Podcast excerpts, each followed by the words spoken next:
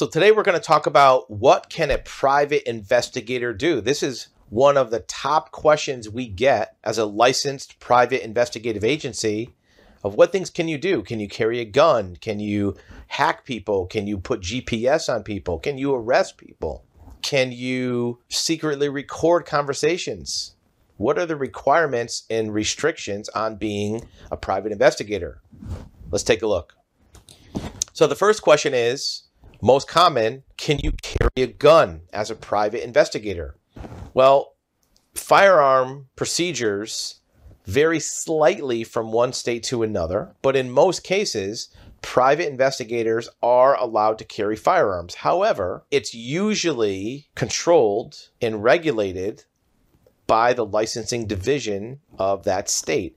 Private investigators are licensed at the state level. Each state has a requirement for licensing a private investigator. Most states require if you're a private investigator and you want to carry a gun, you have to have whatever firearm carry permit exists in that state. Sometimes it's a CCW, concealed carry uh, weapons permit. Sometimes uh, it's an LTC, license to carry.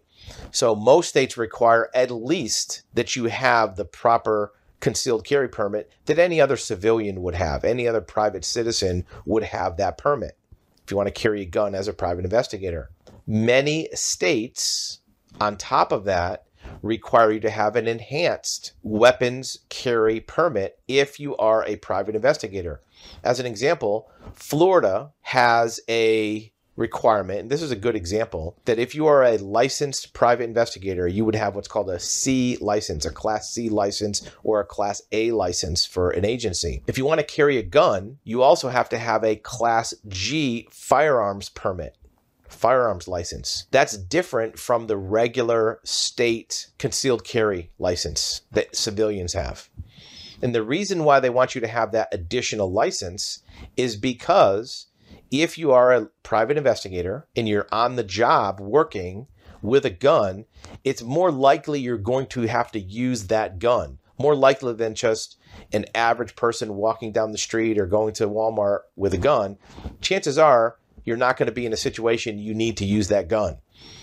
If you are a licensed private investigator, you're probably going to be in more situations where that gun or that firearm maybe need to be used. So they're going to require that you have that G license to give you more training about the use of dangerous weapons, the use of deadly force, when it's allowed, when it's not allowed, and more training on the use.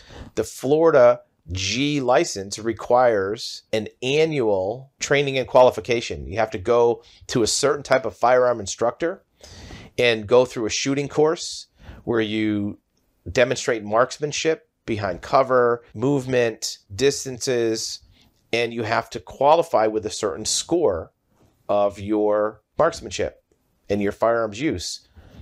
You have to demonstrate you know the laws regarding the use of force you have to do that every year and you have to get your G license qualification signed each year by a qualified instructor. That's different from a private citizen who has a concealed carry permit. They get their concealed carry permit once and they never have to update it ever again. They might have to renew it every few years, but there's no requirement for a qualification or shooting demonstration. Many states have something similar. If you're going to carry a gun, it's an enhanced level. In fact, another practical requirement is if you're carrying a firearm as a private investigator, your insurance that you have will also reflect armed versus unarmed security and the insurance is going to be a lot higher premium and they might require additional training as well. Number 2 is can you secretly record somebody as a private investigator? Well, not only are the rules for a private investigator the same as a private citizen, in some cases, the rules are more restrictive. Let's talk about that. Recording a conversation or recording audio of a person talking as a private investigator is very carefully regulated. Every state has certain laws requiring it to be a one party or two party state. What that means is a one party state means if two people are talking and one of them gives permission, they can record the conversation. So if I were talking to you on the phone and I had a tape recorder and I push record and I recorded our conversation, as long as I was a party to that conversation, I can record you without having to tell you. It's pretty rare, but most states or some states allow that.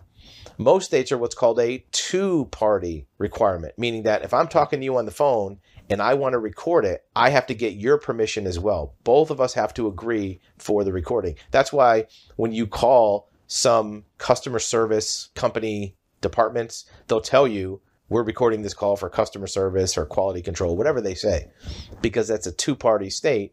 And most national companies defer to the lowest common denominator. So they're going to assume that you're in a two party state and they're going to let you know.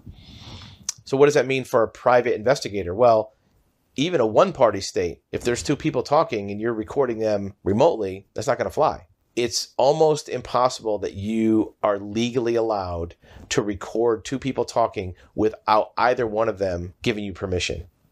This not only goes for electronic conversations, phone or radio, it also is in person, meaning that if two people are talking, even in public, it may not be legal to record them. In addition, it's in most cases illegal to artificially enhance or amplify a conversation. What that means is if two people are talking 100 yards away and you have one of those big dishes or a microphone that you can hear far away, that's an artificial enhancement of the conversation, which is going to be regulated at the state level. Most states won't allow that. Some states allow you to listen to it and make notes, but not record it. So if you are a private investigator, you need to know the laws of the state that you're in. If you are a client of an investigator, make sure you know what your investigator is doing to ensure that they're following the law. Number three is can an investigator track you with GPS? The short answer is likely not. Now, an investigator can do surveillance. They can physically follow you and watch you if you're driving around the city and making stops and going to stores. And a private investigator can follow you and monitor your activity, record your destinations, record your route. They can do that. That's almost always legal. What they can't do is slap a GPS on your car and sit at home and watch you on a map. That's usually illegal in most states. In fact, even if the vehicle is owned by the client, so let's say it's a divorce case, husband and wife, the wife wants to know where the husband's going. The car is registered in both names, or even just in the wife's name. It's probably not proper to slap a GPS on the car without the person knowing it that's driving it, especially when that car is used on an everyday basis by that person. Now, keep in mind, we're not attorneys. We're not giving you legal advice. You want to get good legal advice before you do this. But there's a difference between you as a vehicle owner just giving your car to a random person to use for running errands. You can probably track your car in that scenario. But if it's a spouse, intimate partner, somebody that uses that car every day, like it's their car, they probably have an expectation of privacy that someone's not snooping where they're going. It's a gray area, but there have been many cases we've seen where that's been determined to not be allowed. So again, we're not attorneys, we're not giving you a legal opinion. We're telling you what we've seen in cases. Another question that comes up a lot for private investigators is can you tra- trace assets? Can you find hidden assets? And the answer is yes. That's something an investigator can do, and in many cases does do. Find hidden assets, find bank accounts that are hidden, find real estate that's hidden. A lot of times, assets are hidden in the name of somebody else. People try to put a car in somebody's name or hide a bank account in somebody's name. That's something investigators do all the time. Very common investigative case. Now, there's a one little catch to that. The method that's used to find those assets is important. There are things that are legal to do and there are things that are illegal to do. For example, if I wanted to find a bank account of a person, I would not be allowed to hack into their email to find their bank account. I would not be able to hack into their their bank login to get their balance. That's illegal. There are legal methods to do it, which are anal- analytics, forensics, document research, other types of financial institution investigation that are legal. So it's not so much that the type of research is illegal, it's how it's done, and sometimes why it's done. If you're doing an investigation to harass somebody or for identity theft, doesn't matter how you do it, even if the method is legal, the reason for doing it is illegal. So asset searches are very common. That gets me to the next question is can you hack into somebody's computer, phone, email, voicemail, login, Facebook? And the answer is no. Hacking or illegally encroaching upon any online electronic account is actually governed under federal law. There are illegal wiretapping laws and computer access and breach laws. And if any person, an investigator or a private citizen, improperly accesses another person's private account using, you know, hacking or stealing emails or stealing logins, even if you know the password and you log in improperly when you're not supposed to, it's probably going to be determined to be improper. Nobody can do that unless you have a warrant or search warrant or a subpoena from a court. It's going to be illegal. Another question that comes up a lot is can you arrest somebody? Can a private investigator perform an arrest, detention of a person? Can you slap handcuffs on somebody? Well, yes and no. A private investigator, in almost every case, has no more powers of arrest than a private citizen to do a citizen's arrest in most cases. So start with that knowledge either you as a private investigator or if you are a client of a private investigator, they can't go round somebody up and slap the cuffs on them and throw them in the trunk of a car unless that would be allowed by a private citizen that witnessed a crime and did a citizen's arrest. Sometimes that's legal. Now, in some other specific instances, a private investigator who is acting as a security guard, who has security guard credentials, can do some types of arrests for things like shoplifting or if they see a crime or if they're guarding some type of infrastructure, they may be able to do an arrest. There's a couple states that have additional arrest powers for investigators as part of their everyday duties. But for the most part, the same as a normal civilian type person. Now, that gets to another question. It's related to another question. What about surveillance? Can you do surveillance? Can you follow somebody? Well, the answer normally is yes. You can follow somebody to determine their whereabouts, activities, habits, judgment, reputation, whatever it is you're trying to determine. However, there's a fine line between that and stalking.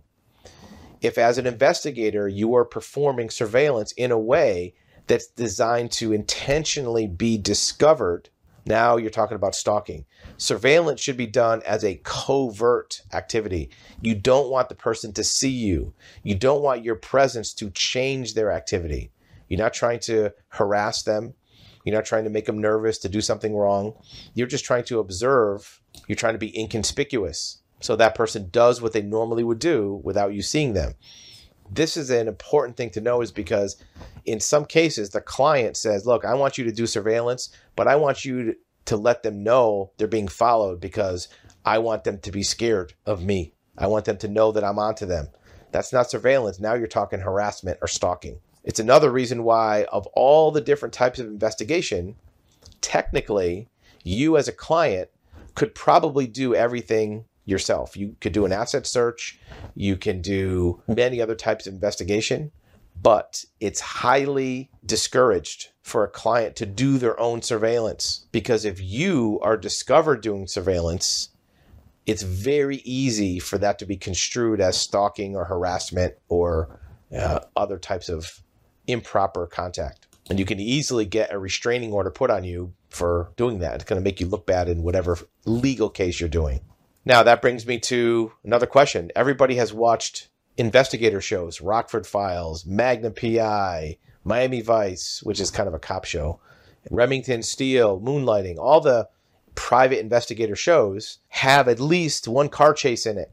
So the question is, can you chase somebody? Can you speed? Can you do things to enhance your abilities as an investigator? The answer is no. As a private investigator, you have to follow all the same laws that a private person does. You can't speed, can't blow through red lights, you can't, you know, ignore traffic laws. You have to do it in a way that still follows the same laws. Now, that brings me to another question. What about are there any other laws that come into play that could interfere with an investigator's work? Well, one is surveillance in private areas. So let's say somebody's inside their house. Can you look in the window to see what they're doing? Well, they have a big picture window in the front of their house and they're just standing in the middle of their living room doing something with the lights on and it's a big window and anybody can see from the street, probably okay there. If it's a back bedroom window where the drapes are partially closed and you creep up and peek through the crack, that's probably not allowed. Even if you could see, the person had an expectation that nobody's going to be looking at them because, first of all, you trespass on their property. You can't just go walking on people's property. Second of all, they took some effort to conceal themselves by closing the blinds, even if not all the way. Even if you used binoculars or a telescope from down the street to peek through their window, that's probably not legal because it's not a normal observable activity from a normal person's perspective.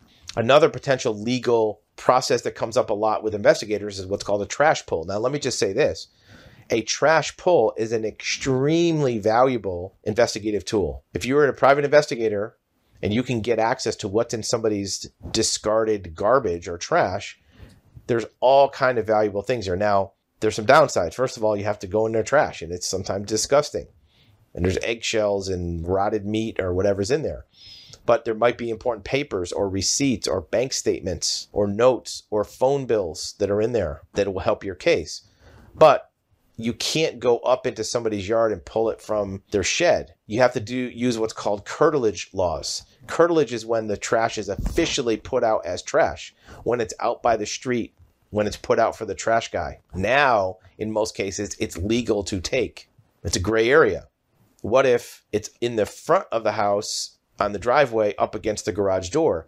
Probably not because now you have to trespass on their property and who knows if it was ready to get put out. Sometimes people put something in their trash can that they're going to take out later. They just chucked it there for now or they remembered, "Oh, I forgot to take out this out of my trash before I put it out for the garbage person." So you have to make sure it's literally out discarded for trash. It's a gray area, but it's important to be aware of those as a investigative asset. Last but not least, can you do an interrogation? Well, yes and no. You can't hold somebody where they're not free to leave to demand answers from them. But you can do what's called a witness interview. You can ask anybody questions that you want. The other good thing about an investigator is you do not have to advise them of their rights. They don't have the right to remain silent. You don't have to tell them that. You're not police officer. You're not law enforcement. You can call up somebody, go to where they are and say, "Hey, look, you know, what can you tell me about this? I'm at, I'm I have some questions." Now, you have to make sure that that conversation doesn't break any other laws. For example, if that person is represented by an attorney and you're working for that attorney or for a client, now you might be breaking the rules of talking to a represented party. So if you're involved in a lawsuit, a dispute, and both people have lawyers that represents them in that lawsuit and you are hired by the lawyer to go talk to that person, it's a gray area. They probably should be represented by their attorney so you have to make sure you're getting good legal advice about when it's appropriate to do that. Can you misrepresent yourself? Can you tell them you're somebody else, make up a fake name, or do what's called pretexting? In most cases, you can do some kind of pretexting to have a conversation. However, you cannot use pretexting to get private information like bank account information or protected information on a person. You can't tell somebody that you are the phone company in order to get their account number. You can't tell them that you are from the water bureau in order to let them talk to you about, you know, if they're going to sell their house, that kind of thing. So pretexting is governed under a federal law called the Gramm Leach Bliley Act, GLB. You have to make sure you're following those laws for pretexting. But witness interviews is a, an extremely valuable tool to get information just in conversation. And a good investigator can strike up conversations with potential witnesses or people that know about a witness to find out activities, phone numbers, that kind of a thing. And this is related to the last thing we'll talk about in this video is that question of can a private investigator carry a badge? Can they flash a badge? Well, in almost every state, private investigators have a license and they have an ID card or some other credential, but it's not a metal badge. It doesn't even look like one. The licensing bureaus of all the states intentionally make sure that the credential is not representative or similar to any law enforcement badge. It doesn't look like a police badge or a sheriff's badge. They don't want the public confused about if somebody's a private investigator or a police officer. And that's another reason why, even though old movies you'd hear the word private detective, almost all states now call it a private investigator. They don't use the word detective because detective sounds too much like police, official government agent. And and they do not want private investigators to be even accidentally perceived to be police. They want them to know that it's a private firm, it's a private company, just like going into you know AT&T store it's a, just a company now you have a license and some extra authority but you're not the police you don't have any rights to demand a person do something and and even as a private investigator you have to really go out of your way to make sure that nobody thinks you are part of the government. Because if you do, you're going to get in trouble. So, those are some common questions about private investigating and what you can and can't do. If you do have other questions, go ahead and put them in the comments or let us know, and we'll include those in the next video. And we're glad to share this information with you.